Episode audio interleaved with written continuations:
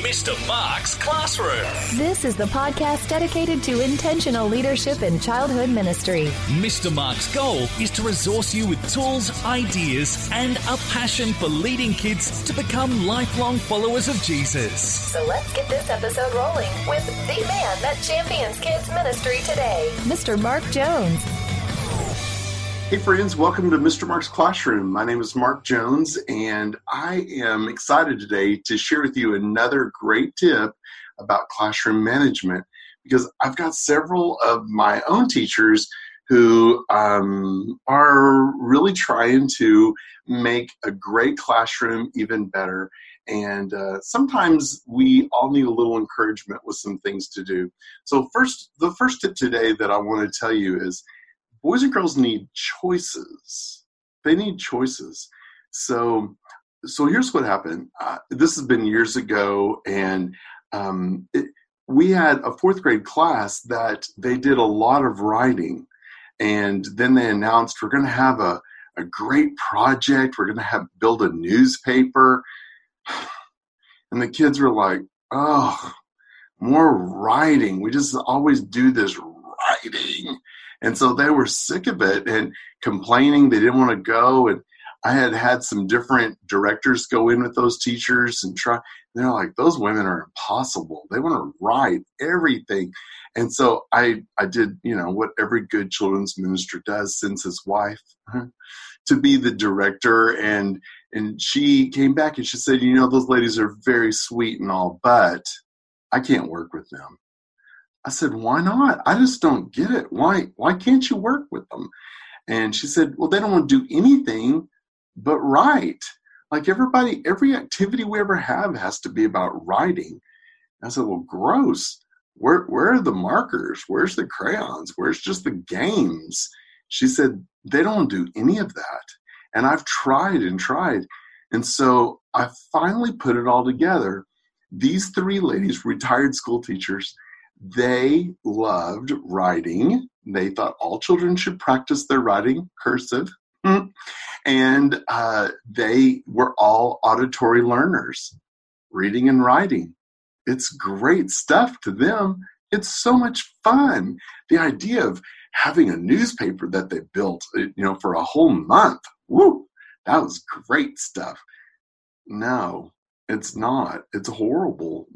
There are some children who like that, but not all, because you've got children who are visual learners and they, they want to be expressive with art, uh, that they want to draw. The, you have children who are just uh, collaborators and, and they, they want to work together in relationships. And you have children who want to work alone. You have some who, who want to work uh, and do musical things.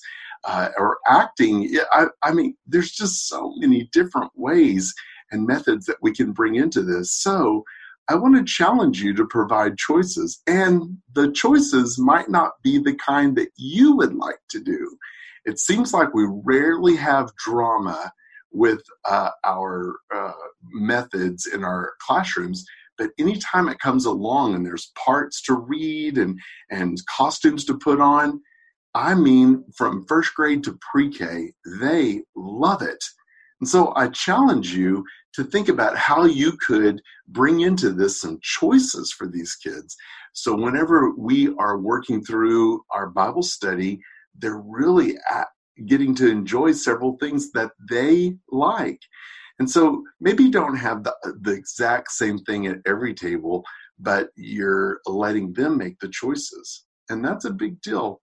Um, also, I would say uh, be sure to see if you can get a man in your classroom. It's a big deal. I I see a lot of children who don't have a a, a male positive male role model in their life, and and it's too bad. Um, e- even the pastor's kids, the son, the daughter, it's good for them to have a man in the class. And someone who's not just the head thumper which by the way we don't thump heads but so, someone who's not just there for discipline or for his deeper voice that's not what i'm talking about. He, he'll do that anyway because that's just what adults do. But someone who actually will will work with the kids who build relationships with them, who will teach the Bible, who will say, This is what I believe. This reminds me of when I did this. They need to hear how, how does a Christian man operate? And so, even if you have to go out and enlist one to come in and be in your class, give him little responsibilities at a time, coaching with what you want him to do. Because as it turns out, men like to be successful, and we want to know if we're doing it right. If we're not doing it right, say it because we want it to be right.